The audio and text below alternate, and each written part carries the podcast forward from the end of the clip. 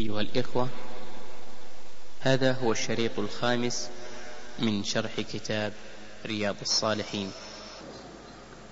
بقيت فاطمة ولكن ليس لها ميراث. لا هي ولا زوجاته ولا عمه العباس ولا أحد من من عصبته. لأن الأنبياء لا يورثون كما قال النبي عليه الصلاة والسلام إنا معشر الأنبياء لا نورث. ما تركنا صدقة. وهذا من حكمة الله عز وجل. لأنهم لو ورثوا لقال من يقول إن هؤلاء جاءوا بالرسالة يطلبوا ملكا يورث من بعده. ولكن الله عز وجل منع ذلك. فلا فالأنبياء لا يورثون. بل ما يتركونه يكون صدقة. يصرف للمستحقين له. والله موفق. الله رب العالمين والصلاة والسلام على نبينا محمد وعلى آله وصحبه أجمعين.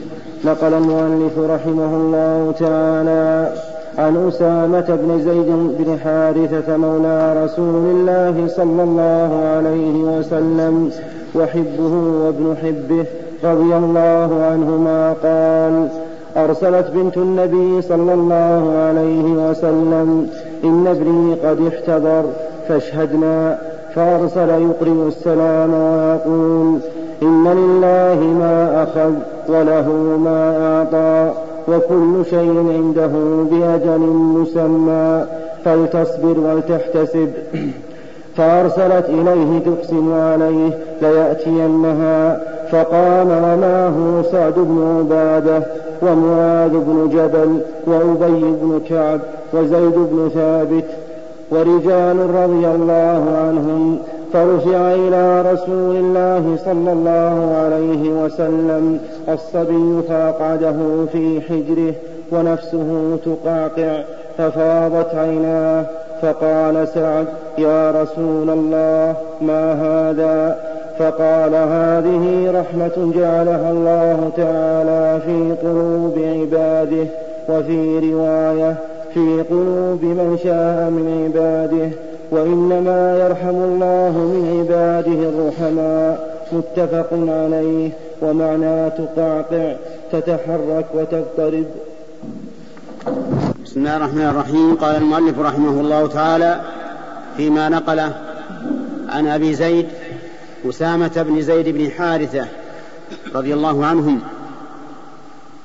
وأسامة بن زيد كان ابن زيد بن حارثة وزيد بن حارثة كان مولى لرسول الله صلى الله عليه وسلم وكان عبدا فأهدته إليه خديجة رضي الله عنها فأعتقه فصار مولى له وكان يلقب بحب رسول الله صلى الله عليه وسلم.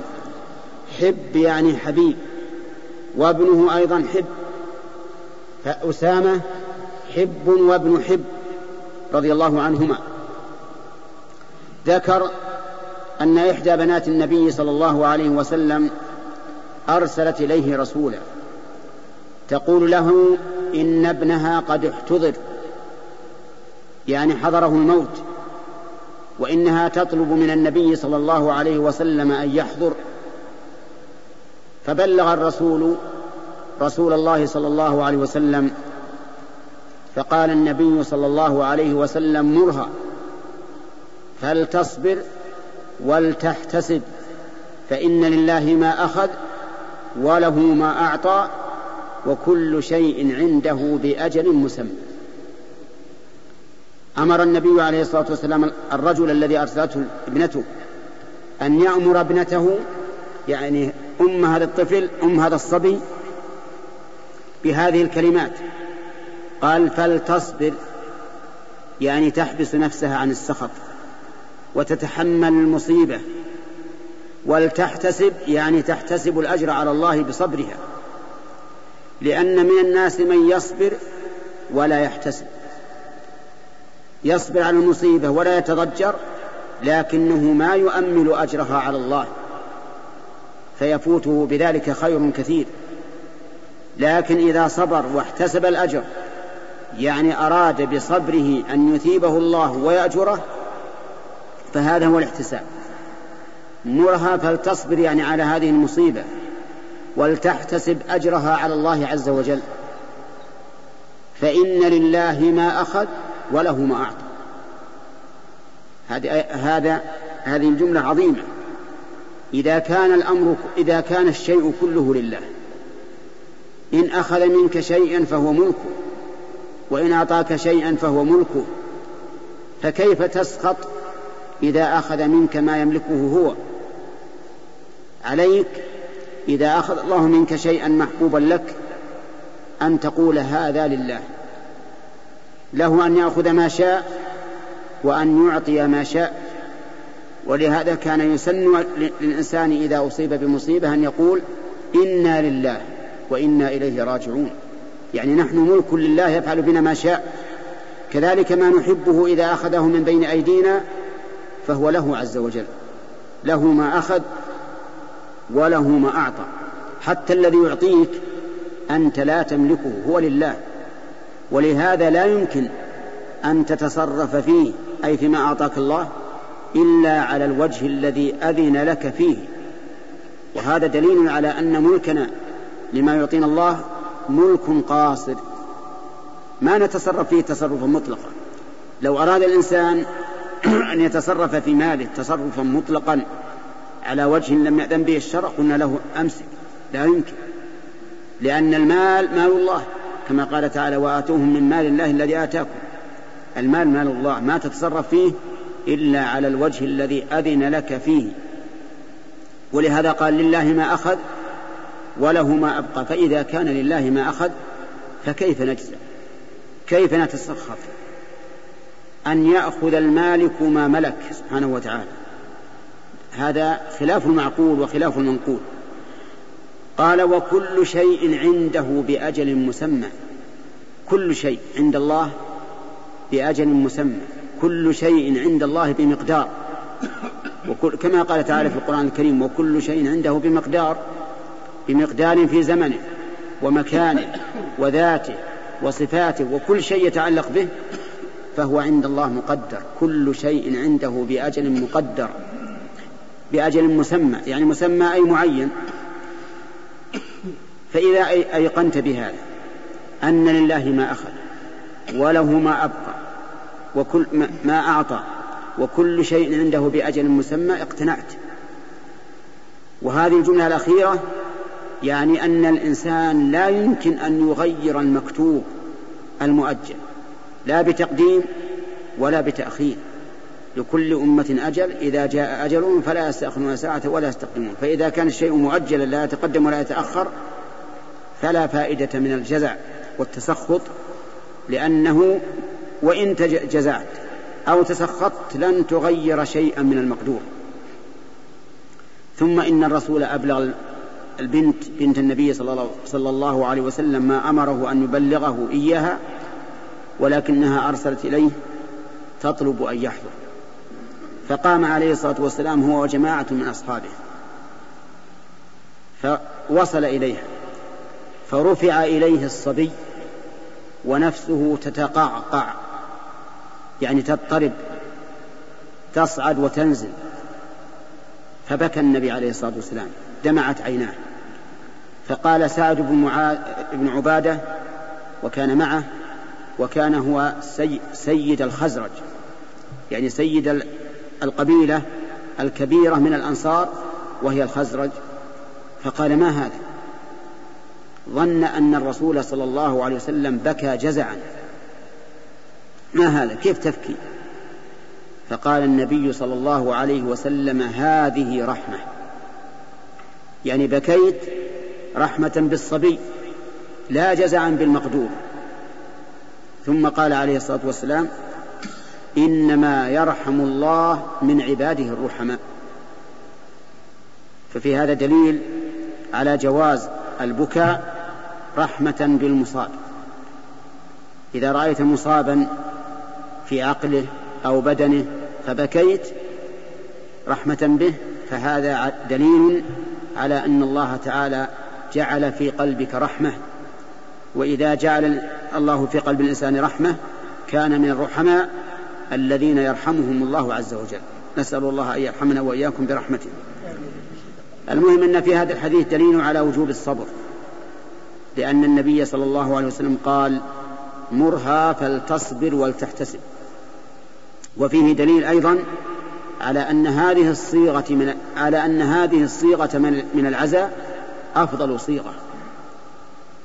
أفضل من قول بعض الناس أعظم الله أجرك وأحسن عزاءك وغفر لميتك. هذه صيغة اختارها بعض العلماء لكن الصيغة التي اختارها الرسول عليه الصلاة والسلام اصبر واحتسب لله ما أخذ وله ما أعطى وكل شيء عنده بأجل مسمى. هذه إذا سمعها المصاب اقتنع أكثر. والتازية في الحقيقة ليست تهنئة كما ظنها بعض العوام. ليست تهنئة يحتفل بها وتوضع لها الكراسي وتوقد لها الشموع ويحضر لها القرى والأطعمة.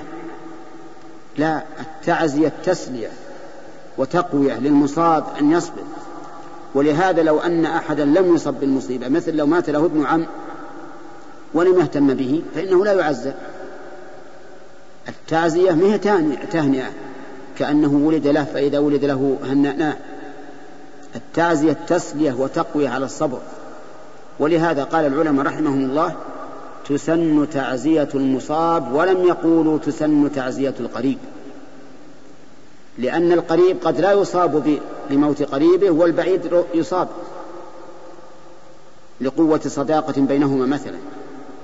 فالتعزية للمصاب لا للقريب. أما الآن مع الأسف فانقلبت الموازين وصارت التعزية للقريب. حتى وإن كان قد فرح وضرب الطبول لموت قريبه فإنه يعزي يعني ربما يكون بعض الناس فقير وبينه وبين ابن عمه مشاكل كثيرة ومات ابن عمه وله ملايين الدراهم.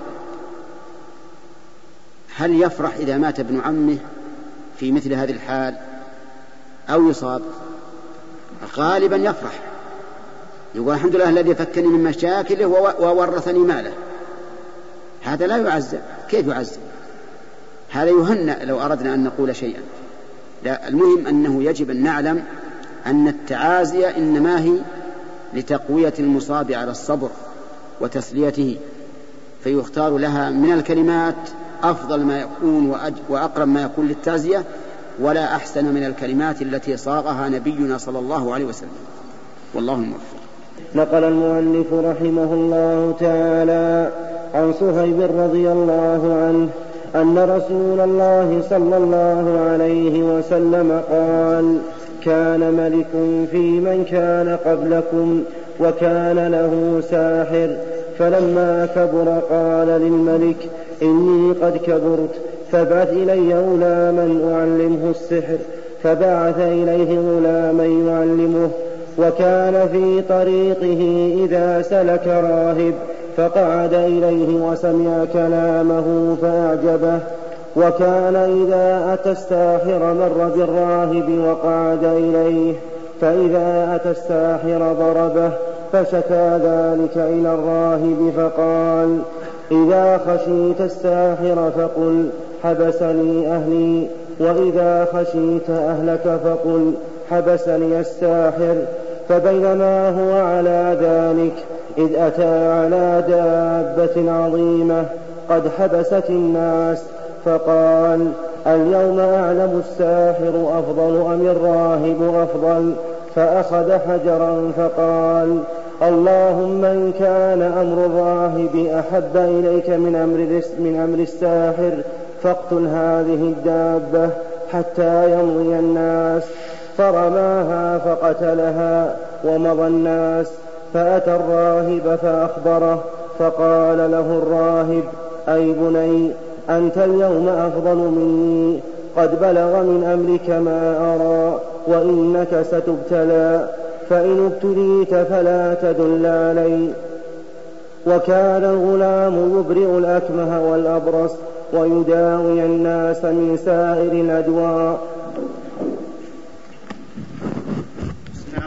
من هذا الحديث الذي ذكره المؤلف رحمه الله في باب الصبر فيه قصة عجيبة وهي أن رجلا من الملوك في من سبق كان عنده ساحر. هذا الساحر اتخذه الملك بطانة من أجل أن يستخدمه في مصالحه ولو على حساب الدين لأن هذا الملك لا يهتم إلا بما فيه مصلحته وهو ملك مستبد قد عبد الناس لنفسه كما سيأتي إن شاء الله في آخر الحديث. هذا الساحر لما كبر قال للملك إني قد كبرت فابعث إلي غلاما أعلمه السحر واختار الغلام لأن الغلام أقبل للتعليم. ولأن التعليم للغلام الشاب هو الذي يبقى ولا ينسى. ولهذا كان التعلم في الصغر خيرا بكثير من التعلم في الكبر وفي كل خير. لكن التعلم في الصغر فيه فائدتان عظيمتان. الفائدة الأولى أن الشاب في الغالب أسرع حفظا من الكبير. لأن الشاب فارغ البال ليس عنده مشاكل توجب انشغاله. وثانيا أن ما يحفظه الشاب يبقى وما يحفظه الكبير ينسى ولهذا كان من الحكمة الشائعة بين الناس أن العلم في الصغر كالنقش في الحجر لا يزول. وفيه فائدة ثالثة وهي أن الشاب إذا ثقف العلم من أول الأمر صار العلم كالسجية له والطبيعة له وصار كأنه غريزة قد شب عليه فيشيب عليه. فهذا الساحر ساحر كبير قد تقدمت به السن وجرب الحياة وعرف الأشياء. فطلب من الملك أن يختار له شابا غلاما يعلمه السحر. فبعث إليه غلاما فعلمه ما علمه. ولكن الله تعالى قد أراد لهذا الغلام خيرا. مر هذا الغلام يوم من الأيام براهب فسمع منه فأعجبه كلامه. فأعجبه كلامه لأن هذا الراهب يعني العابد عابد لله عز وجل لا يتكلم إلا بالخير وقد يكون راهبا عالما لكن تغلب عليه العبادة فسمي بما يغلب عليه من الرهبانية. المهم أنه أعجبه وصار إذا خرج هذا الغلام من أهله جلس عند الراهب. فتأخر على الساحر. فجعل الساحر يضربه. ليش تأخر؟ فشكى الغلام إلى الراهب ما يجده من الساحر من الضرب إذا تأخر. فلقنه الراهب أمرا يتخلص به. قال إذا ذهبت إلى الراهب وخشيت أن يعاقبك فقل إن أهلي حبسوني يعني تأخر عند أهله وإذا أتيت إلى أهلك فقل إن الساحر أخرني حتى تنجو من هذا ومن هذا. وكأن الراهب والله أعلم أمره بذلك مع أنه كذب لعله رأى أن المصلحة في هذا تربو على مفسدة الكذب مع أنه يمكن أن يتأول. ففعل. فصار الراهب فصار الغلام يأتي إلى الراهب ويسمع منه ثم يذهب إلى الساحر فإذا أراد أن يعاقبه على تأخره قال أهلي أخروني وإذا رجع إلى أهله وتأخر عند الراهب قال إن الساحر أخرني. فمر ذات يوم بدابة عظيمة. ولم يعين في الحديث ما هذه الدابة. قد حبست الناس عن عن التجاوز لا يستطيعون أن يتجاوزوها. فأراد هذا الغلام أن يختبر هل الراهب خير له أم الساحر فأخذ حجرا ودعا الله سبحانه وتعالى إن كان أمر الراهب خيرا أن يقتل هذا الحجر هذه الدابة. فرمى بالحجر فقتل الدابة فمشى الناس. فعرف الغلام أن أمر الراهب خير من أمر الساحر. وهذا أمر لا شك فيه لأن الساحر إما معتد ظالم وإما كافر مشرك فإن كان يستعين على سحره بالشياطين يتقرب إليهم ويعبدهم ويدعوهم ويستغيث بهم فهو كافر مشرك. وإن كان لا لا يفعل هذا لكن يعتدي على الناس بأدوية فيها سحر فهذا ظالم معتدي أما الراهب فإن كان يعبد الله على بصيرة فهو مهتدي. وإن كان عنده شيء من الجهل والضلال فنيته طيبة وإن كان عمله سيئا المهم أن هذا الغلام أخبر الراهب بما جرى.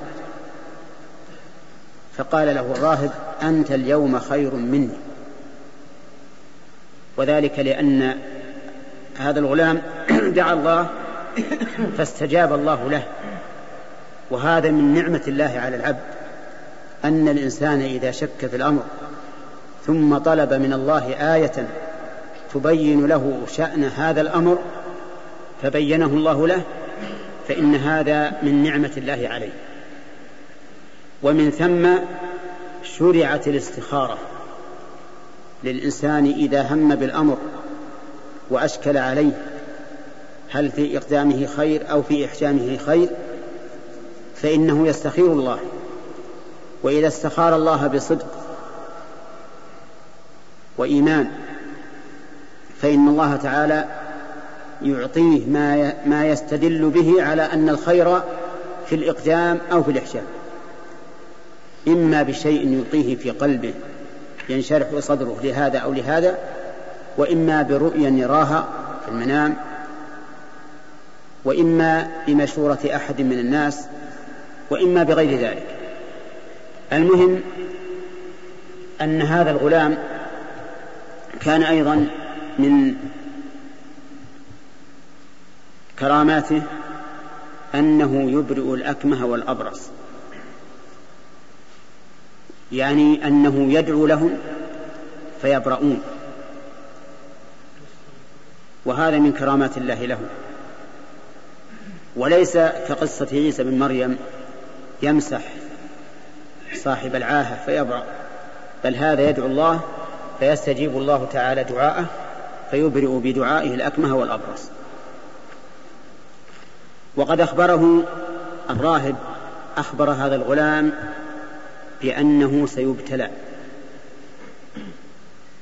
يعني سيكون له محنة واختبار وطلب منه أن لا يخبر به إن هو ابتلي بشيء. وسيأتي إن شاء الله بقية الحديث. وكان الغلام يبرئ الأكمه والأبرص ويداوي الناس من سائر الأدواء. فسمع جليس للملك كان قد عن فسمع جليس للملك كان قد عمي فأتاه بهدايا كثيرة فقال ما ها هنا لك أجمع إن أنت شفيتني؟ فقال إني لا أشفي أحدا إنما يشفي الله تعالى. فإن آمنت بالله تعالى دعوت الله فشفاك.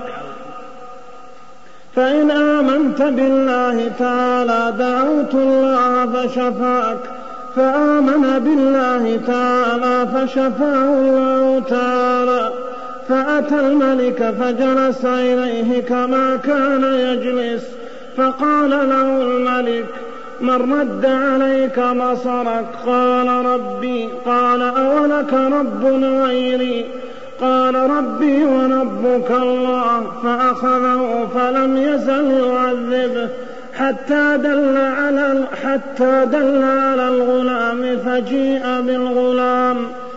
فقال له الملك أي بني قد بلغ من سحرك ما تبرئ الأكمه والأبرص. وتفعل وتفعل فقال إني لا أشفي أحدا إنما يشفي الله تعالى. فأخذه فلم يزل يعذبه حتى دل على الراهب. فجيء بالراهب فقيل له ارجع عن دينك. فأبى فدعا بالمنشار فوضع المنشار في مفرق رأسه فشقه. حتى وقع شقاه حتى وقع شقاه ثم جيء بجليس الملك. حتى وقع شقاه ثم جيء بجليس الملك. فقيل له ارجع عن دينك. فأبى فوضع المنشار في مفرق رأسه فشقه حتى وقع شقاه. ثم جيء بالغلام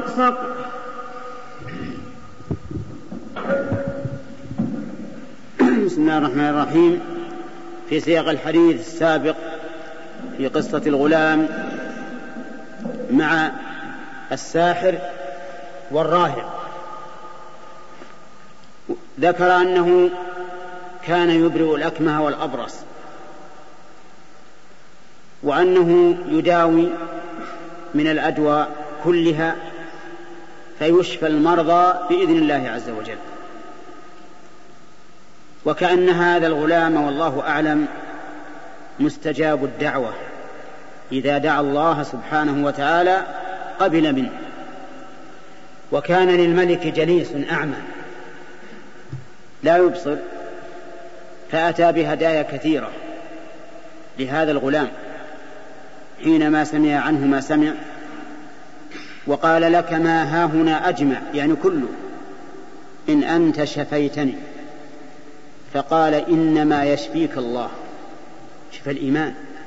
ما اغتر بنفسه وادعى أنه هو الذي يشفي المرضى بل قال إنما يشفيك الله عز وجل. يشبه هذا من بعض الوجوه ما جرى لشيخ الإسلام ابن تيمية رحمة الله عليه. حينما جيء إليه برجل مصروع قد صرعه الجن فقرأ عليه شيخ الإسلام ابن تيمية ولكنه لم يخرج. فجعل شيخ الإسلام يضربه على رقبته ضربا شديدا حتى إن يد شيخ الإسلام أوجعته من الضرب. فتكلم الجني الذي في الرجل وقال له أخرج كرامة للشيخ. فقال له الشيخ رحمه الله لا تخرج كرامة لي ولكن يخرج طاعة لله ورسوله. لا يريد أن يكون له فضل الفضل لله عز وجل أولا وآخرا فخرج الجن فلما خرج الجن صح الرجل. فقال ما الذي جاء بي إلى حضرة الشيخ؟ لأنه حينما صرع يمكن في بيته في سوقه ما الذي جاء بي إلى حضرة الشيخ؟ قالوا سبحان الله. ألم تحس بالضرب الذي كان يضربك؟ قال ما أحسست به. ولا أوجعه. فأخبروه فبرئ الرجل. الشاهد أن أهل العلم والإيمان لا ينسبون نعمة الله إليهم وإنما ينسبونها إلى موليها عز وجل وهو الله. قال إنما يشفيك الله يقوله الغلام للأعمى. فإن أنت آمنت دعوت الله دعوت الله لك فآمن الرجل فدعا الله فدعا الغلام ربه أن يشفيه فشفاه الله وأصبح مبصرا. أصبح مبصرا. فجاء هذا الجليس إلى الملك وجلس عنده على العادة. وأتى الغلام وأخبره بالخبر وعذبه تعذيبا شديدا. قال من الذي علمك بهذا الشيء؟ وكان الراهب قد قال له إنك ستبتلى فإن ابتليت فلا تخبر عني. لكن لعله عجز عن الصبر فأخبر عن الراهب. وكان هذا الملك الجبار والعياذ بالله قد عذب الجليس الأعمى الذي أبصر بدعوة هذا الغلام. عذبه تعذيبا شديدا حيث قال آمنت بالله. فقال أولك رب غيري؟ نعوذ بالله. لما دلوه على الراهب جيء بالراهب والراهب عابد يعبد الله. فدعي إلى أن يقول إن هذا الملك هو ربه. ولكنه أبى. أبى أن يرجع عن دينه. فأتوا بالمنشار. المنشار المشذاب فشذبوا من مفرق رأسه من نصف الجسم. من مفرق الرأس. على الرأس على الرقبة على الظهر حتى انقسم قسمين. شقين سقط شق هنا وشق هنا. ولكنه لم يثنه ذلك عن دينه. أبى أن يرجع ورضي أن يقتل هذه القتلة ولا يرجع عن دينه ما شاء الله. ثم جيء بالرجل الأعمى الذي كان جليسا عند الملك وآمن وكفر بالملك فدعي أن يرجع عن دينه فأبى ففعل به كما فعل بالراهب. أتي بالمنشار بالمشذاب وشذب مع نصف من هامته إلى دبره حتى انشق نصفين وسقط. ولم يرده ذلك عن دينه. وهذا يدل على أن الإنسان يجب عليه أن يصبر وأن يحتسب. ولكن هل يجب على الإنسان أن يصبر على القتل أو يجوز أن يقول كلمة الكفر ولا تضره إذا كان مكرها. هذا فيه تفصيل. إن كانت المسألة تتعلق به بنفسه فله الخيار. إن شاء قال كلمة الكفر دفعا للإكراه. مع طمأنينة القلب بالإيمان. وإن شاء أصر وأبى ولو قتل. هذا إذا كان الأمر عائدا إلى الإنسان بنفسه. يعني مثل قيل له أسجد للصنم فلم يسجد فقتل أو سجد دفعا للإكراه ولم يقتل أما إذا كان الأمر يتعلق بالدين بمعنى أنه لو كفر ولو ظاهرا أمام الناس لكفر الناس. فإنه لا يجوز له أن يقول كلمة الكفر بل يجب أن يصبر ولو قتل. كالجهاد في سبيل الله. المجاهد يقدم على القتل ولو قتل لأنه يريد أن تكون كلمة الله العليا. فإذا كان إماما للناس وأجبر على أن يقول كلمة الكفر فإنه لا يجوز أن يقول كلمة الكفر لا سيما في زمن الفتنة بل عليه أن يصبر ولو قتل. ومثل ذلك ما وقع للإمام أحمد بن حنبل رحمه الله حين امتحن المحنة العظيمة المشهورة على أن يقول إن القرآن مخلوق وليس كلام الله. فأبى فأوذي وعزل حتى إنه يجر بالبغلة في الأسواق. إمام أهل السنة يجر بالبغلة في الأسواق ويضرب بالصوت حتى يغشى عليه. ولكنه كلما أفاق قال القرآن كلام ربي غير مخلوق. وإنما لم يجز لنفسه أن يقول كلمة الكفر مع الإكراه لأن الإمام أحمد أن الناس ينتظرون ماذا يقول. لو قال القرآن مخلوق لكان كل الناس يقولون القرآن مخلوق. وفسد الدين. لكنه رضي الله عنه جعل نفسه فداء للدين. ومع هذا صبر واحتسب. وكانت العاقبة له ولله الحمد. مات الخليفة ومات الخليفة الثاني الذي بعده وأتى الله بخليفة صالحة أكرم الإمام أحمد إكراما عظيما. فما مات الإمام أحمد حتى أقر الله عينه بأن يقول الحق عاليا مرتفع الصوت ويقول الناس معه الحق. وأعداؤه خذلوا ولله الحمد. أعداؤه الذين كانوا يحرضون الخلفاء عليه خذلوا. وهذا دليل على أن العاقبة للصابرين وهو كذلك. والله موفق. قال رحمه الله تعالى ثم جيء بالغلام فقيل له ارجع عن دينك فأبى. فدفعه إلى نفر من أصحابه فقال اذهبوا به إلى جبل كذا وكذا. فاصعدوا به الجبل فإذا بلغتم ذروته فإن رجع عن دينه وإلا فاطرحوه فذهبوا به فصعدوا به الجبل فقال اللهم اكفنيهم بما شئت. فرجف بهم الجبل فسقطوا وجاء يمشي إلى الملك. فقال له الملك ما فعل أصحابك؟ فقال كفانيهم الله كفانيهم الله تعالى.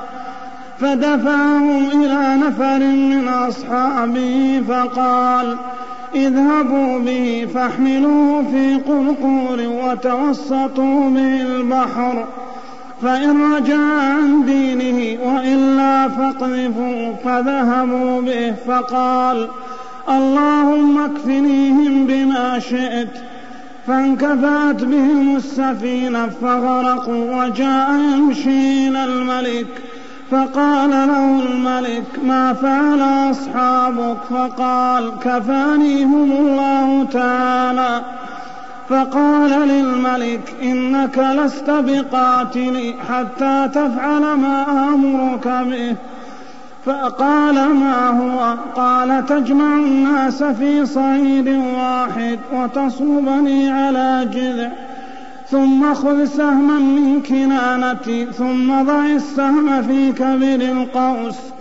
ثم قل بسم الله رب الغلام ثم ارمني.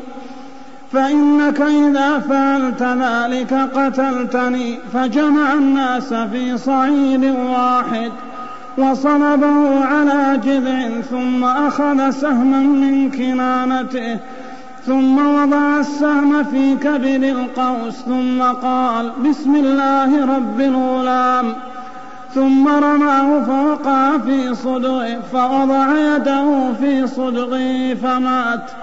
فقال الناس آمنا برب الغلام فأتي الملك فقيل له أرأيت ما كنت تحذر؟ بسم الله الرحمن الرحيم. في بقية هذا الحديث الطويل في قصة الغلام. لما قتل الملك الراهب وقتل جليسة جيء بالغلام فطلب منه أن يرجع عن دينه إلى دين الملك وهو ودين الملك دين شرك لأنه والعياذ بالله يدعو الناس إلى عبادته وتأليهه. أبى الغلام أن يرجع فدفعه الملك إلى نفر من أصحابه يعني جماعة من الناس وقال لهم اذهبوا به إلى جبل كذا وكذا جبل معروف عندهم. شاهق رفيع. فإذا بلغتم ذروته فاطرحوه. يعني اطرحوه على الأرض. ليقع من رأس الجبل فيموت. بعد أن تعرض يقول بعد أن تعرضوا عليه أن يرجع عن دينه. فإن رجع وإلا فاطرحوه. فلما بلغوا به قمة الجبل طلبوا منه أن يرجع عن دينه فأبى. لأن الإيمان قد وقر في قلبه ولا يمكن أن يتحول أو يتحلحل. فلما هموا أن يطرحوه قال اللهم اكفنيهم بما شئت. دعوة مضطر مؤمن اللهم اكفنيهم بما شئت بالذي تشاء. ولم يعين فرجف الله بهم الجبل فسقطوا وهلكوا. وجاء الغلام إلى الملك فقال ما الذي جاء بك؟ أين أصحابك؟ فقال قد كفانيهم الله عز وجل. ثم دفعه إلى نفر آخر جماعة آخرين. وأمرهم أن يركبوا البحر في قرقور يعني سفينة. فإذا بلغوا لجة البحر عرضوا عليه أن يرجع عن دينه فإن لم يفعل رموه في البحر. فلما توسطوا من البحر عرضوا عليه أن يرجع عن دينه عن الإيمان بالله عز وجل فقال لا أبى. ثم قال اللهم اكفنيهم بما شئت.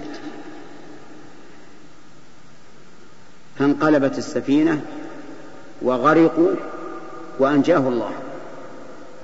ثم جاء إلى الملك فقال أين أصحابك؟ فأخبره بالخبر.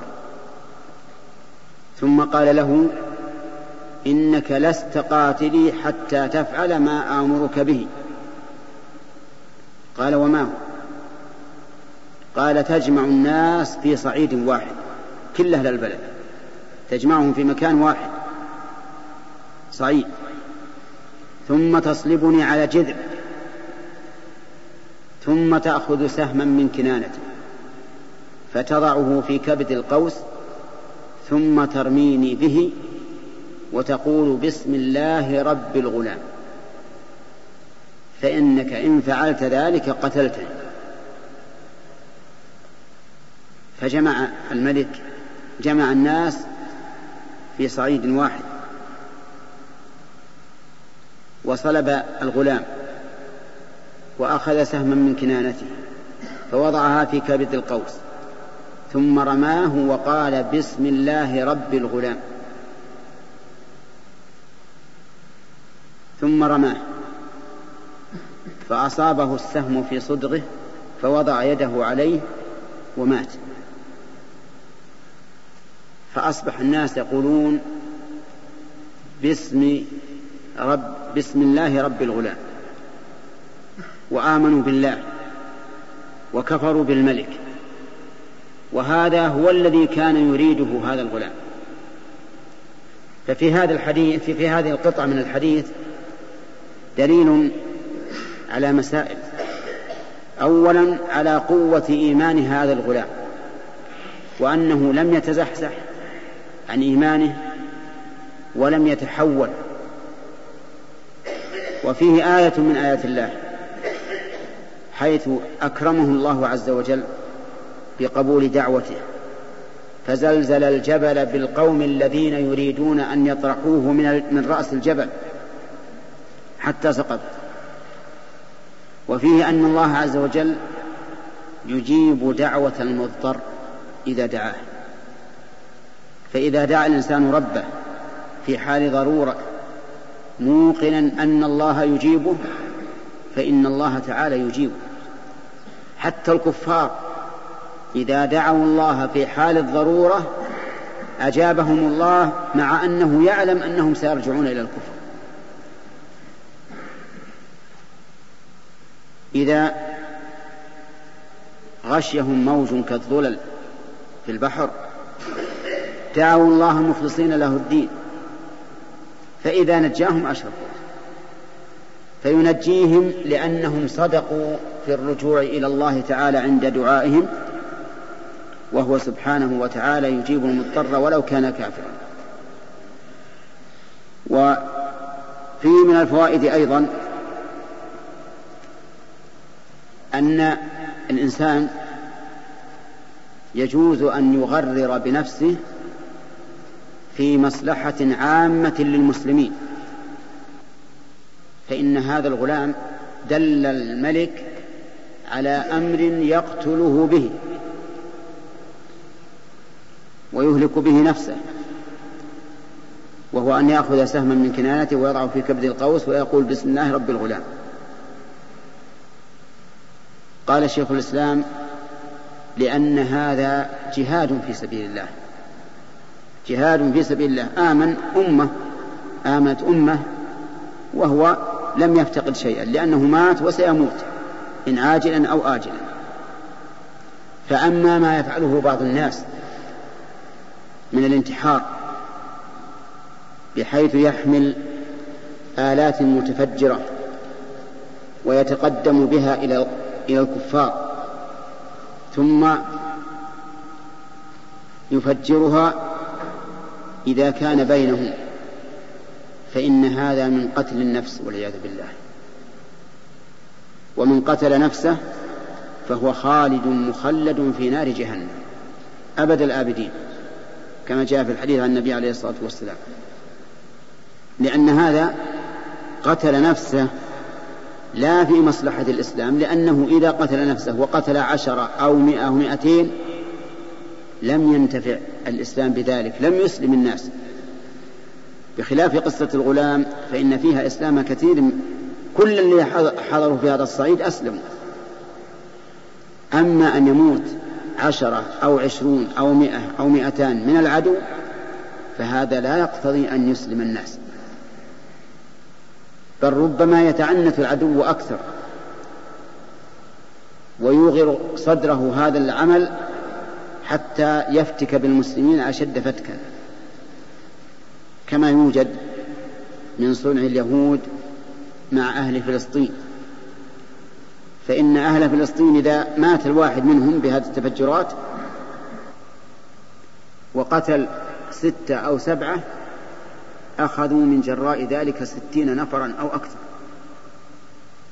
فلم يحصل في ذلك نفع للمسلمين ولا انتفاع للذين فجر فجرت هذه المتفجرات في صفوف في صفوفهم ولهذا نرى أن ما يفعله بعض الناس من هذا الانتحار نرى أنه قتل للنفس بغير حق وأنه موجب لدخول النار والعياذ بالله وأن صاحبه ليس بشهيد.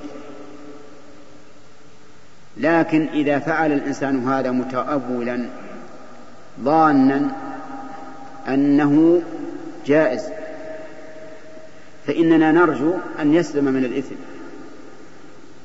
وأما أن تكتب له الشهادة فلا لأنه لم يسلك طريق الشهادة لكنه يسلم من الإثم لأنه متأول ومن اجتهد فأخطأ فله أجر. وسيأتي إن شاء الله بقية الكلام على الحديث. قال رحمه الله تعالى فأتي الملك فقيل له أرأيت ما كنت تحذر؟ قد والله نزل بك حذرك. قد آمن الناس فأمر بالأخدود بأفواه السكك فخدت فأضرم فيها النيران وقال من لم يرجع عن دينه فأقحموه فيها أو قيل له اقتحم ففعلوا حتى جاءت امرأة ومعها صبي لها فتقاست أن تقع فيها فقال لها الغلام يا أم اصبري فإنك على الحق. رواه مسلم.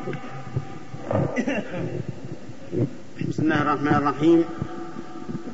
في خاتمة هذا الحديث العظيم الذي فيه العبرة لمن اعتبر فيه أن الملك الكافر الذي يدعو الناس إلى عبادته. لما آمن الناس وقالوا آمنا بالله رب الغلام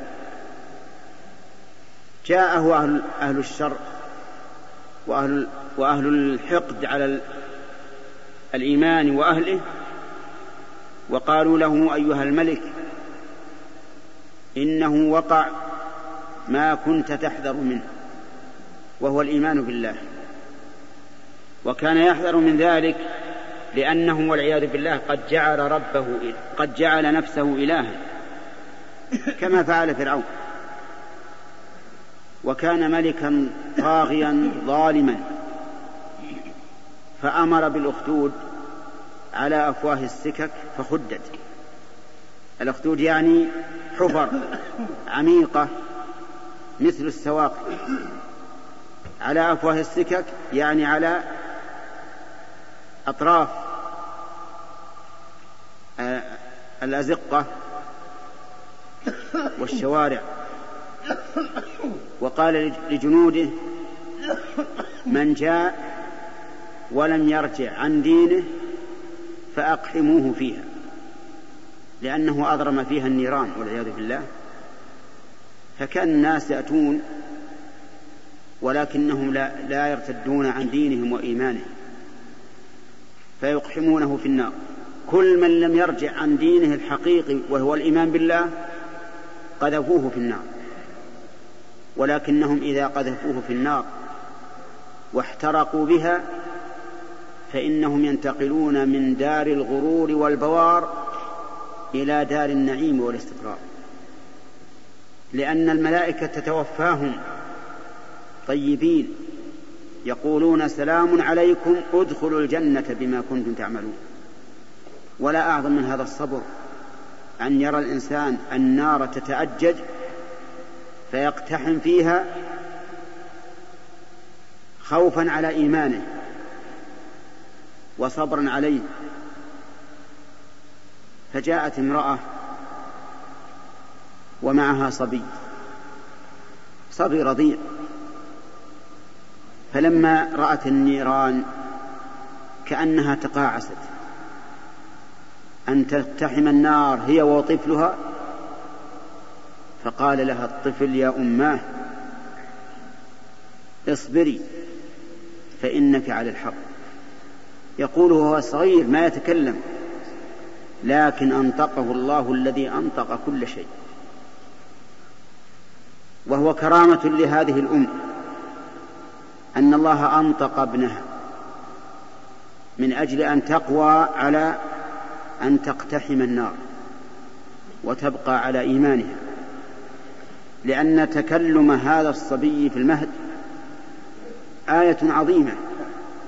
وقد شهد هذا الصبي بأن أمه على الحق فصبرت واقتحمت النار. وهذا من آيات الله.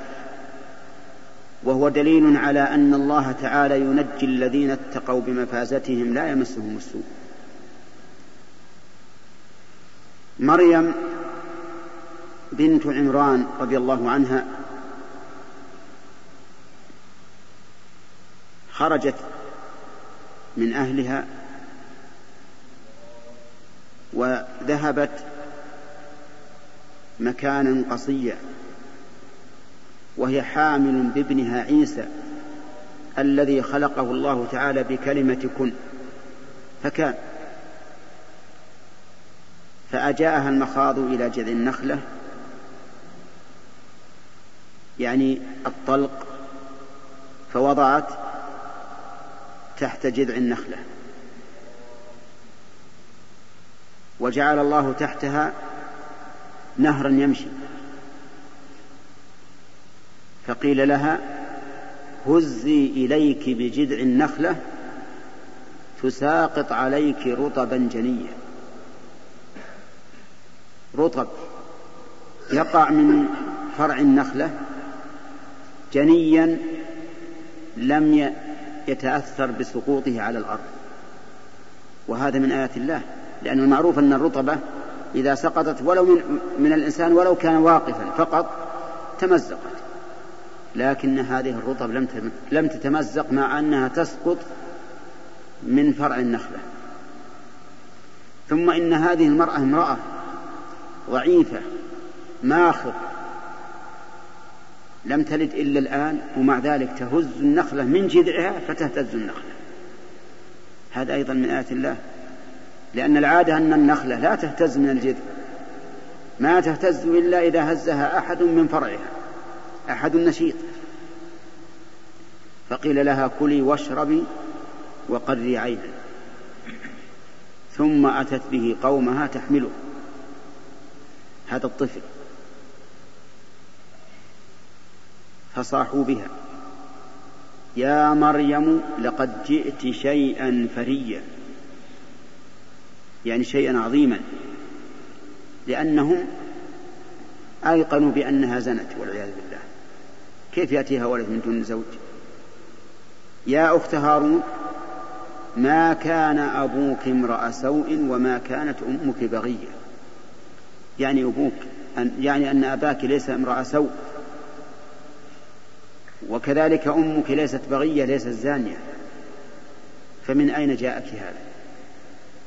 وهذا تعريض لها بالقذف. فأشارت إليه يعني قالت اسألوه. قالوا كيف نكلم من كان في المهد صبيا؟ فظنوا أنها تسخر بهم فأنطق الله هذا الصبي. قال إني عبد الله. كلام فصيح. قال إني عبد الله. آتاني الكتاب. وجعلني نبيا. وجعلني مباركا أينما كنت. وأوصاني بالصلاة.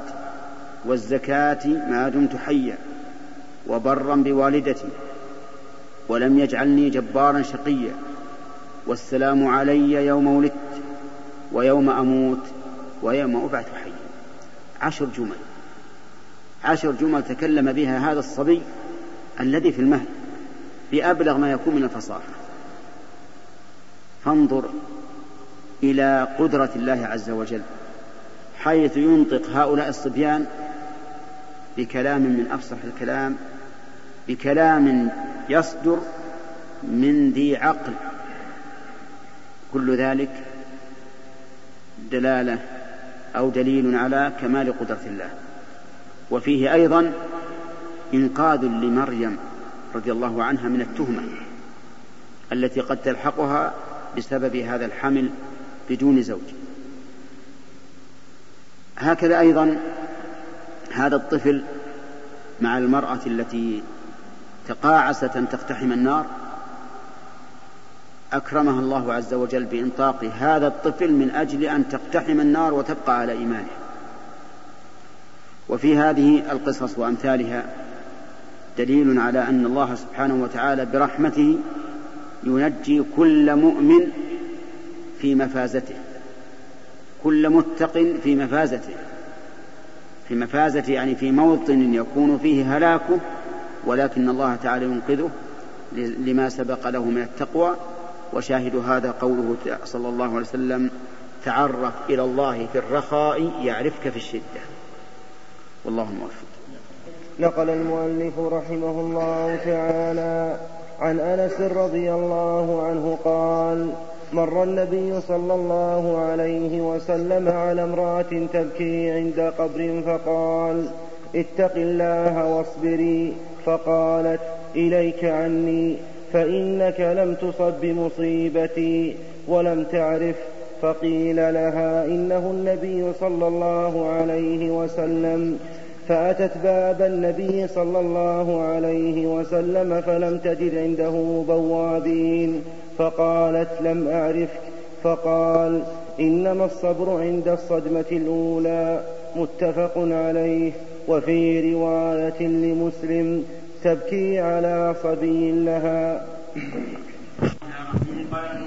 رحمه الله تعالى فيما نقله عن أنس بن مالك رضي الله عنه أن النبي صلى الله عليه وسلم مر بامرأة وهي عند قبر قبر صبي لها قد مات وكانت تحبه حبا شديدا فلم تملك نفسها أن تخرج إلى قبره لتبكي عنده. فلما رآها النبي صلى الله عليه وسلم أمرها بتقوى الله والصبر. قال لها اتق الله واصبري. فقالت له إليك عني فإنك لم تصب بمثل مصيبتي. يعني إليك عني أبعد عني فإنك لم تصب بمثل مصيبتي. وهذا يدل على أن المصيبة قد بلغت منها مبلغا كبيرا. فانصرف النبي صلى الله عليه وسلم عنها. ثم قيل لها إن هذا رسول الله صلى الله عليه وسلم. فندمت وجاءت إلى رسول الله صلى الله عليه وسلم إلى بابه. وليس وليس على الباب بوابون. يعني ما ليس عنده أحد يمنع الناس من الدخول عليه صلى الله عليه وسلم. فأخبرته وقالت إنني لم أعرفك. فقال النبي صلى الله عليه وسلم إنما الصبر عند الصدمة الأولى. الصبر الذي يثاب عليه الإنسان هو أن يصبر عند الصدمة الأولى أول ما تصيبه المصيبة. هذا هو الصبر. أما الصبر فيما بعد ذلك فإن هذا قد يكون تسليا كما تتسلى البهائم. فالصبر حقيقة أن الإنسان إذا صدم أول ما يصطم يصبر ويحتسب. ويحسن أن يقول إنا لله وإنا إليه راجعون. اللهم أجرني في مصيبتي وأخلف لي خيرا منها. ففي هذا الحديث عدة فوائد. أولا حسن خلق النبي صلى الله عليه وسلم. ودعوته إلى الحق وإلى الخير فإنه لما رأى هذه المرأة تبكي عند القبر أمرها بتقوى الله والصبر ولما قالت إليك عني لم ينتقم لنفسه ولم يضربها ولم يقم ولم يقمها بالقوة لأنه عرف أنه أصابها من الحزن ما لا تستطيع أن تملك نفسها. ولهذا خرجت من بيتها لتبكي عند هذا القبر. فإن قال قائل أليست زيارة القبور حراما على النساء؟ قلنا بلى. هي حرام على النساء بل هي من كبائر الذنوب. لأن النبي صلى الله عليه وسلم لعن زائرات القبور. والمتخذين عليه المساجد والسرج لكن هذه لم تخرج للزيارة وإنما خرجت لما في قلبها من لوعة فراق هذا الصبي والحزن الشديد. لم تملك نفسها أن تأتي. ولهذا عذرها النبي عليه الصلاة والسلام ولم يقمها بالقوة ولم يجبرها على أن ترجع إلى بيتها ومنها من الفوائد هذا الحديث أن الإنسان يعذر بالجهل سواء كان جهلا بالحكم الشرعي أم بالحال. فإن هذه المرأة قالت للنبي صلى الله عليه وسلم إليك عني أبعد عني مع أنه يأمرها بالخير وبالتقوى والصبر لكنها لم تعرف أنه رسول الله صلى الله عليه وسلم فلهذا عذرها النبي عليه الصلاة والسلام. ومنها أنه لا ينبغي للإنسان المسؤول عن حوائج المسلمين أن يجعل على بيته بوابا يمنع الناس. إذا كان الناس يحتاجون إليه. إلا إذا كان الإنسان يخشى من كثرة الناس وإرهاق الناس وإشغال الناس عن شيء يمكنهم أن يتداركوا شغلهم في وقت آخر.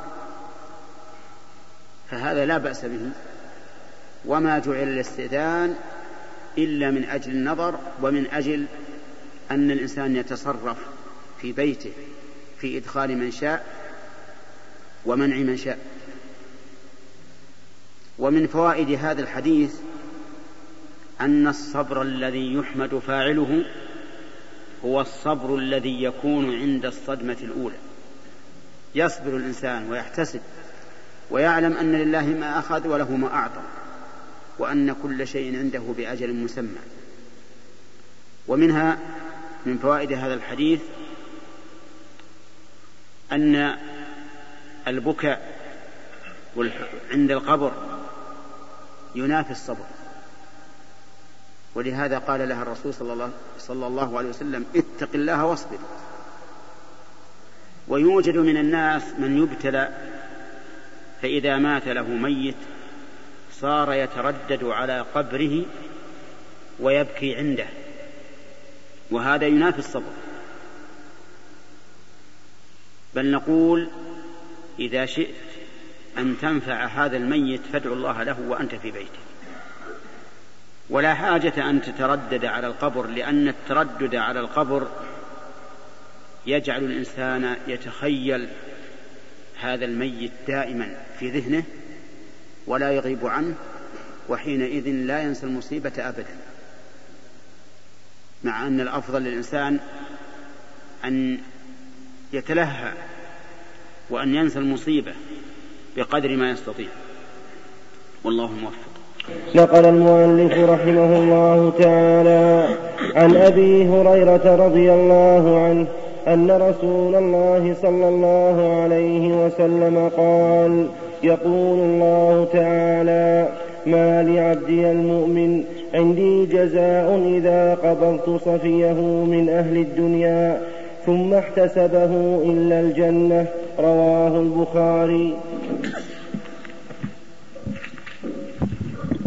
بسم الله الرحمن الرحيم. قال المؤلف رحمه الله تعالى فيما نقله عن أبي هريرة رضي الله عنه عن رسول الله صلى الله عليه وسلم أنه قال فيما يرويه عن ربه عز وجل ما لعبد المؤمن إذا قبضت صفيه من الدنيا ثم احتسب احتسبه جزاء إلا الجنة. هذا الحديث يرويه النبي صلى الله عليه وسلم عن الله. ويسمي العلماء رحمهم الله هذا القسم من الحديث الحديث القدسي لأن النبي صلى الله عليه وسلم رواه عن الله. قال الله تعالى ما لعبد المؤمن جزاء إذا قبضت صفيه من الدنيا ثم احتسبه إلا الجنة. الصفي من يصطفيه الإنسان. ويختار من ولد أو أخ أو عم أو أب أو أم أو صديق. المهم الذي يصطفيه الإنسان ويختاره ويرى أنه ذو صلة فيه قوية إذا أخذه الله عز وجل ثم احتسبه الإنسان فليس له جزاء إلا الجنة. ففي هذا دليل على فضيلة الصبر على قبض الصفي من الدنيا وأن الله عز وجل يجازي الإنسان إذا احتسب يجازيه الجنة. وفيه دليل على فضل الله سبحانه وتعالى وكرمه على عباده فإن الملك ملكه والأمر أمره وأنت وصفيك وصفيك كلكم كلاكما لله عز وجل. ومع ذلك فإذا قبض الله صفي الإنسان واحتسب فإنه له, له هذا هذا الجزاء العظيم. وفي هذا الحديث أيضا من الفوائد الإشارة إلى أفعال الله. إذا قبضت صفيه ولا شك أن الله سبحانه وتعالى فعال لما يريد. ولكن يجب علينا أن نعلم أن فعل الله تعالى كله خير. لا ينسب الشر إلى الله أبدا. والشر إذا وقع فإنما يقع في المفعولات ولا يقع في الفعل. فمثلا إذا قدر الله على الإنسان ما يكره فلا شك أن ما يكرهه الإنسان بالنسبة إليه شر. لكن الشر في هذا المقدر لا في تقدير الله. لأن الله تعالى لا يقدره إلا لحكمة عظيمة إما للمقدر عليه وإلا لعامة الخلق. أحيانا تكون الحكمة خاصة في المقدر عليه وأحيانا في الخلق على سبيل العموم. المقدر عليه إذا قدر الله عليه شرا وصبر واحتسب نال بذلك خيرا. إذا قدر الله عليه شرا ورجع إلى ربه بسبب هذا الأمر لأن الإنسان إذا كان في نعمة دائما قد ينسى شكر المنعم عز وجل ولا يلتفت إلى الله. فإذا أصيب بالضراء تذكر تذكر ورجع إلى ربه سبحانه وتعالى ويكون في ذلك فائدة عظيمة له. أما بالنسبة للآخرين فإن هذا المقدر على الشخص إذا ضره قد ينتفع به الآخرون. ولنضرب ذلك مثلا برجل عنده بيت من الطين. أرسل الله مطرا غزيرا. دائما. فإن صاحب هذا البيت يتضرر. لكن المصلحة العامة للناس مصلحة ينتفعون بها. فصار هذا خيرا على شخص شرا على شخص وخيرا على لآخرين. ومع ذلك فكونه شرا لهذا الشخص أمر نسبي. إذ أنه شر من وجه لكنه خير له من وجه آخر. يتعظ يتعظ ويعلم أن أن الملجأ هو الله عز وجل. لا ملجأ إلا إليه. فيستفيد من هذا فائدة أكبر مما حصل له من المضرة. المهم أن هذا الحديث ذكره المؤلف رحمه الله في باب الصبر لأن فيه فائدة عظيمة فيما إذا صبر الإنسان على قبض الله سبحانه وتعالى لصفيه أنه ليس له جزاء إلا الجنة. والله موفق. قال رحمه الله تعالى وعن عائشة رضي الله عنها أنها سألت رسول الله صلى الله عليه وسلم عن الطاعون. فأخبرها أنه كان عذابا يبعثه الله تعالى على من يشاء فجعله الله رحمة للمؤمنين فليس من عبد يقع في الطاعون فيمكث في بلدي صابرا محتسبا يعلم أنه لا يصيبه إلا ما, إلا ما كتب الله له. إلا كان له مثل أجر الشهيد. رواه البخاري.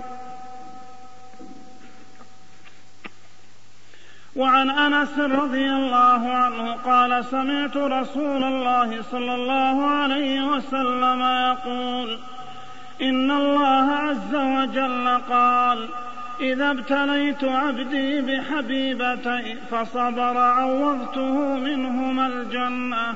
يريد عيني رواه البخاري. بسم الله الرحمن الرحيم.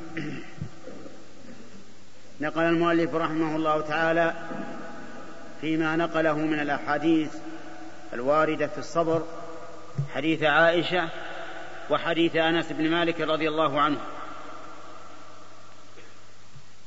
أما حديث عائشة فإن النبي صلى الله عليه وسلم أخبر أن الطاعون رجز يعني عذاب أرسله الله سبحانه وتعالى على من شاء من عباده.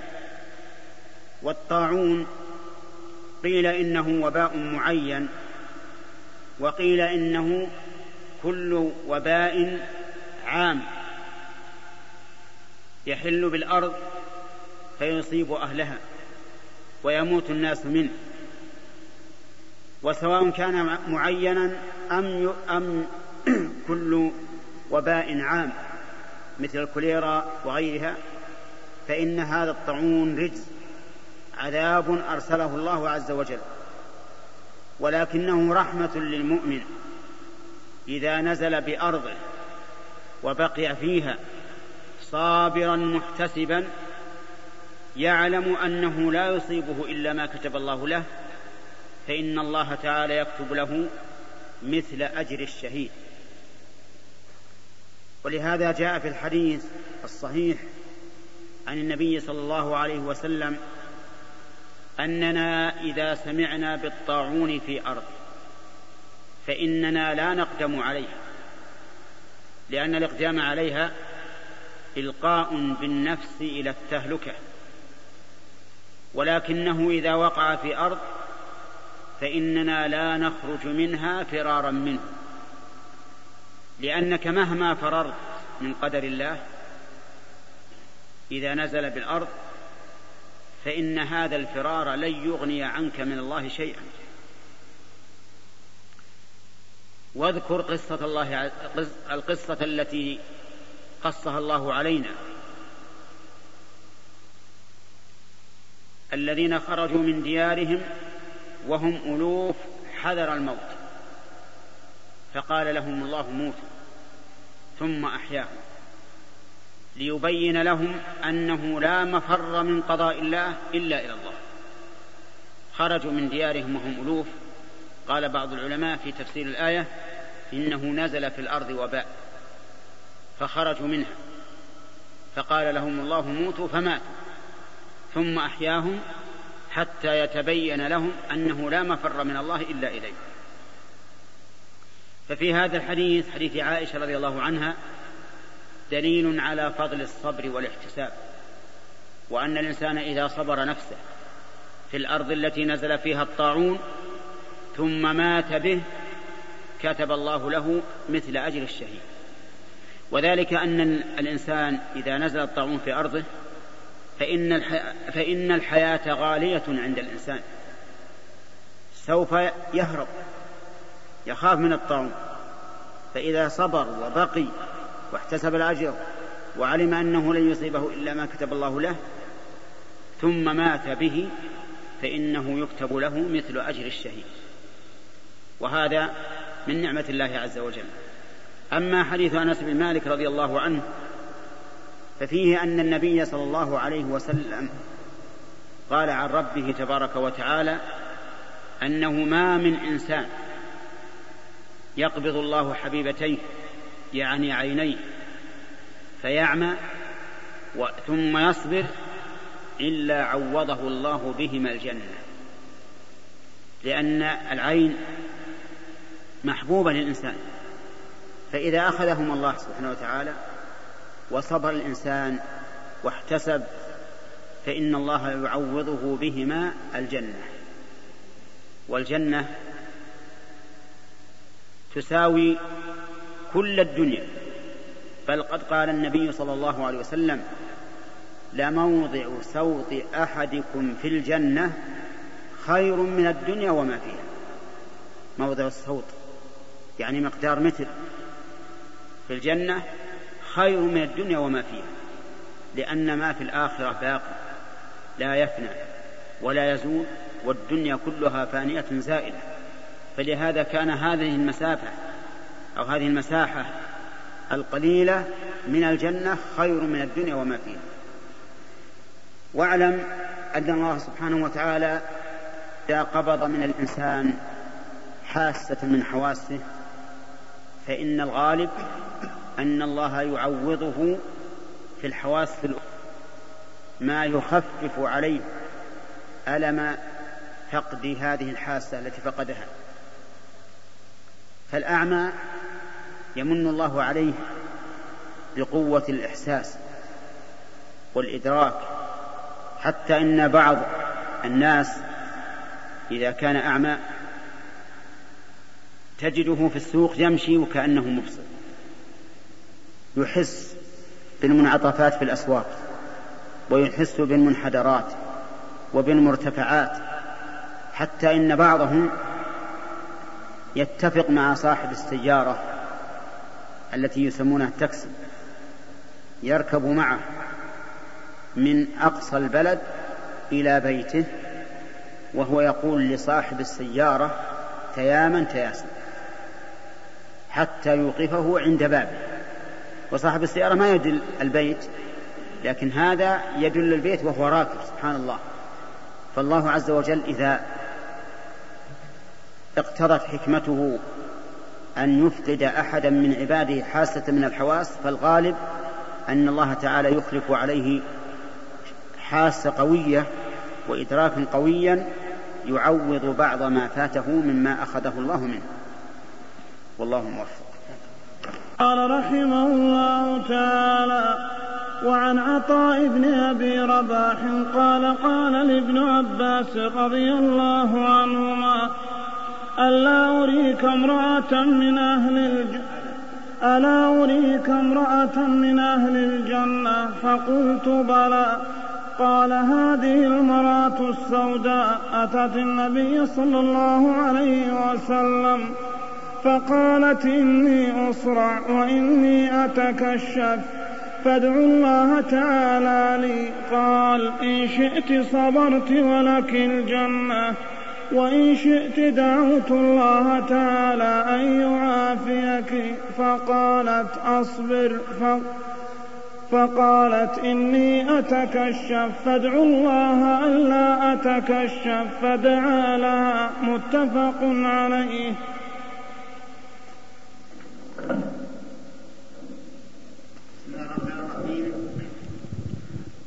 نحن ما زلنا مع المؤلف رحمه الله في باب الصبر.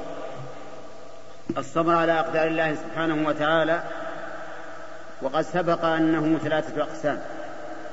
من ذلك أي من الصبر على أقدار الله ما نقله المؤلف رحمه الله عن عطاء بن أبي رباح رضي الله عنه رحمه الله.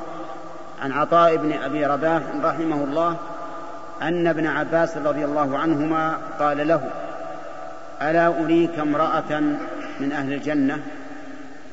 يعرض عليه أن يريه امرأة من أهل الجنة. وذلك لأن أهل الجنة ينقسمون إلى قسمين قسم نشهد لهم بالجنة بأوصافهم وقسم نشهد لهم بالجنة بأعيانهم. أما الذين نشهد لهم بالجنة بأوصافهم فكل مؤمن كل متقي فإننا نشهد له بأنه من أهل الجنة. كما قال الله سبحانه وتعالى في الجنة أعدت للمتقين. وقال تعالى إن الذين آمنوا وعملوا الصالحات أولئك هم خير البرية. جزاؤهم عند ربهم جنات عدن تجري من تحتها الأنهار خالدين فيها أبدا. فكل مؤمن متق يعمل الصالحات فإننا نشهد بأنه من أهل الجنة لكن ما نقول هو فلان وفلان لأننا لا ندري ما لا يختم له ولا ندري هل باطنه كظاهره فلذلك لا نشهد له بعين. نقول مثلا إذا مات رجل مشهود له بالخير؟ قلنا نرجو أن يكون من أهل الجنة لكن ما نشهد أنه من أهل الجنة.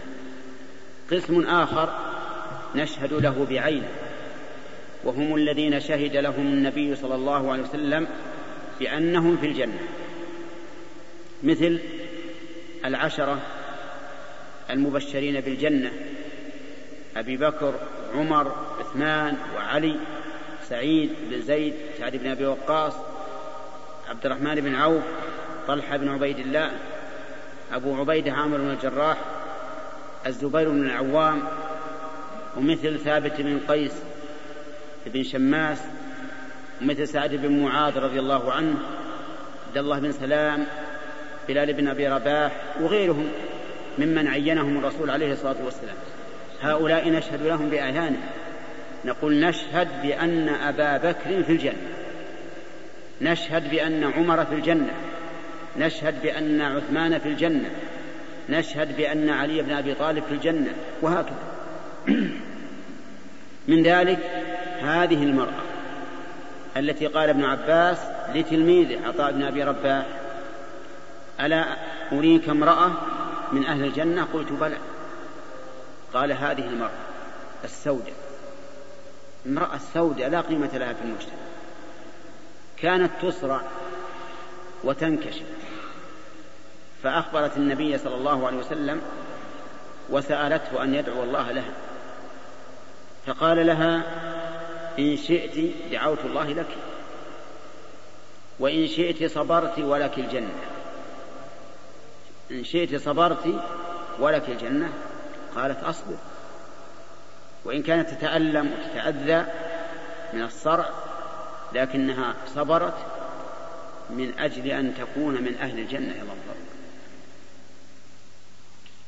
ولكنها قالت يا رسول الله إني أتكشف. فادعوا الله ألا أتكشف.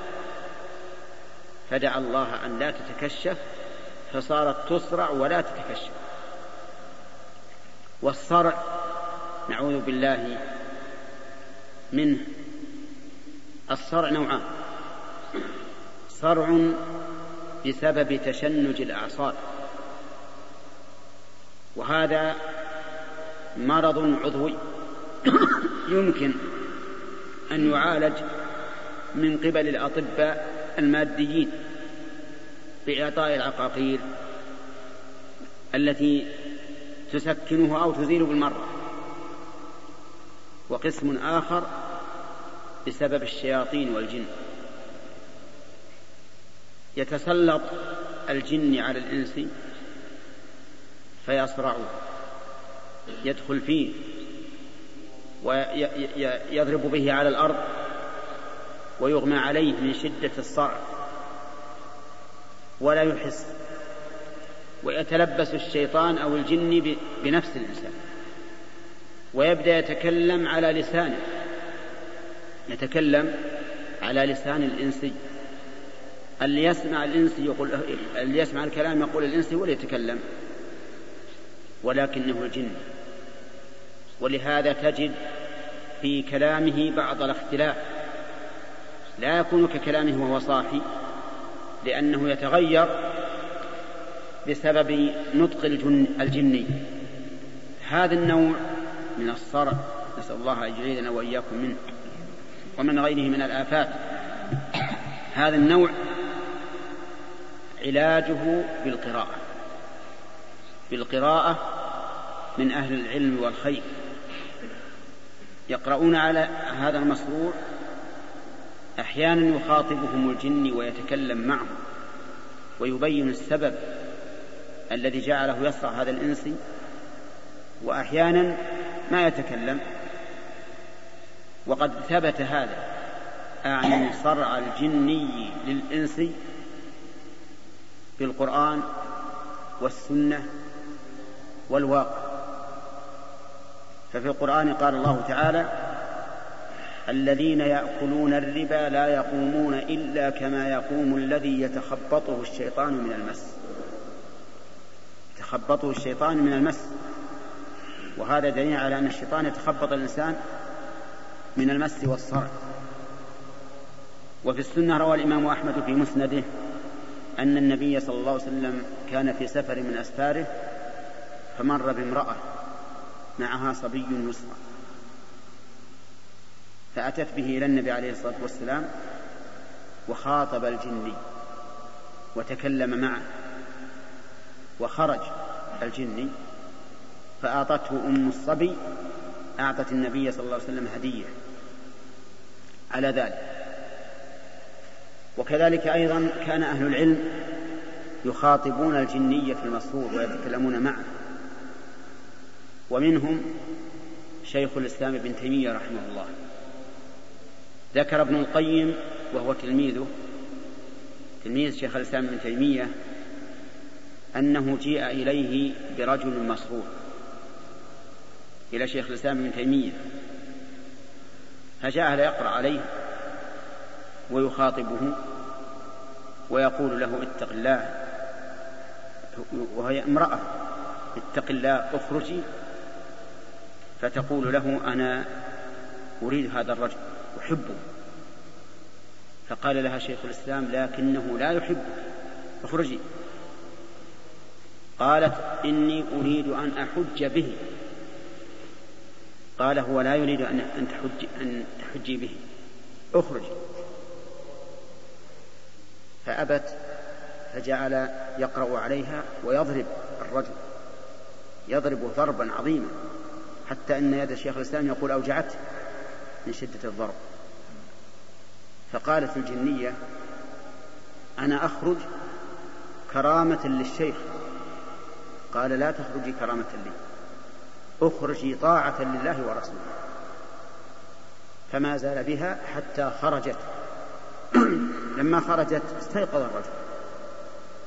قال ما الذي جاء بي إلى حضرة الشيخ؟ شو اللي جابني إلى مكان شيخ الإسلام ابن تيمية. قالوا سبحان الله. أما أحسست بالضرب الذي كان يضربك أشد ما يكون؟ قال ما أحسست بالضرب. ولا أحسست بشيء. والأمثلة على هذا كثيرة. هذا النوع من الصرع له علاج يدافعه وله علاج يرفعه. علاجه نوعان دفع ورفع. أما دفعه فأن يحرص الإنسان على الأوراد الشرعية الصباحية والمسائية. وهي معروفة في كتب أهل العلم. منها آية الكرسي. فإن من قرأها في ليلة لم يزل عليه من الله حافظ ولا يقربه شيطان حتى يصبح. ومنها قل هو الله أحد قل أعوذ برب الفلق قل أعوذ برب الناس. ومنها أحاديث وردت عن النبي عليه الصلاة والسلام. فليحرص الإنسان عليها صباحا ومساء فإن ذلك من أسباب دفع أذية الجن. وأما الرفع فهو إذا وقع في الإنسان فإنه يقرأ عليه آيات من القرآن تخويف وتحذير واستعاذة بالله عز وجل. حتى الشاهد من هذا الحديث قول النبي صلى الله عليه وسلم لهذه المرأة إن شئت صبرت ولك الجنة فقالت أصبر ففي هذا دليل على فضيلة الصبر وأنه سبب لدخول الجنة. والله موفق قال رحمه الله تعالى وعن أبي عبد الرحمن عبد الله بن مسعود رضي الله عنه قال كأني أنظر إلى رسول الله صلى الله عليه وسلم يحكي نبيا من الأنبياء صلوات الله وسلامه عليهم. ضربه قومه فأدموا وهو يمسح ضربه قومه فأدموا وهو يمسح ضربه قومه فأدموه وهو يمسح الدمع وجهه وهو يقول اللهم اغفر لقومي فإنهم لا يعلمون. متفق عليه. بسم الله الرحمن الرحيم. قال المؤلف رحمه الله تعالى فيما نقله عن أبي عبد الرحمن عبد الله بن مسعود رضي الله عنه. قال كأني أنظر إلى رسول الله صلى الله عليه وسلم وهو يحكي نبيا من الأنبياء. غربه قومه فأدموه. فجعل يمسح الدم عن وجهه وهو يقول اللهم اغفر لقومي فإنهم لا يعلمون. مع تحيات إخوانكم في إذاعة طريق الإسلام والسلام عليكم ورحمة الله وبركاته.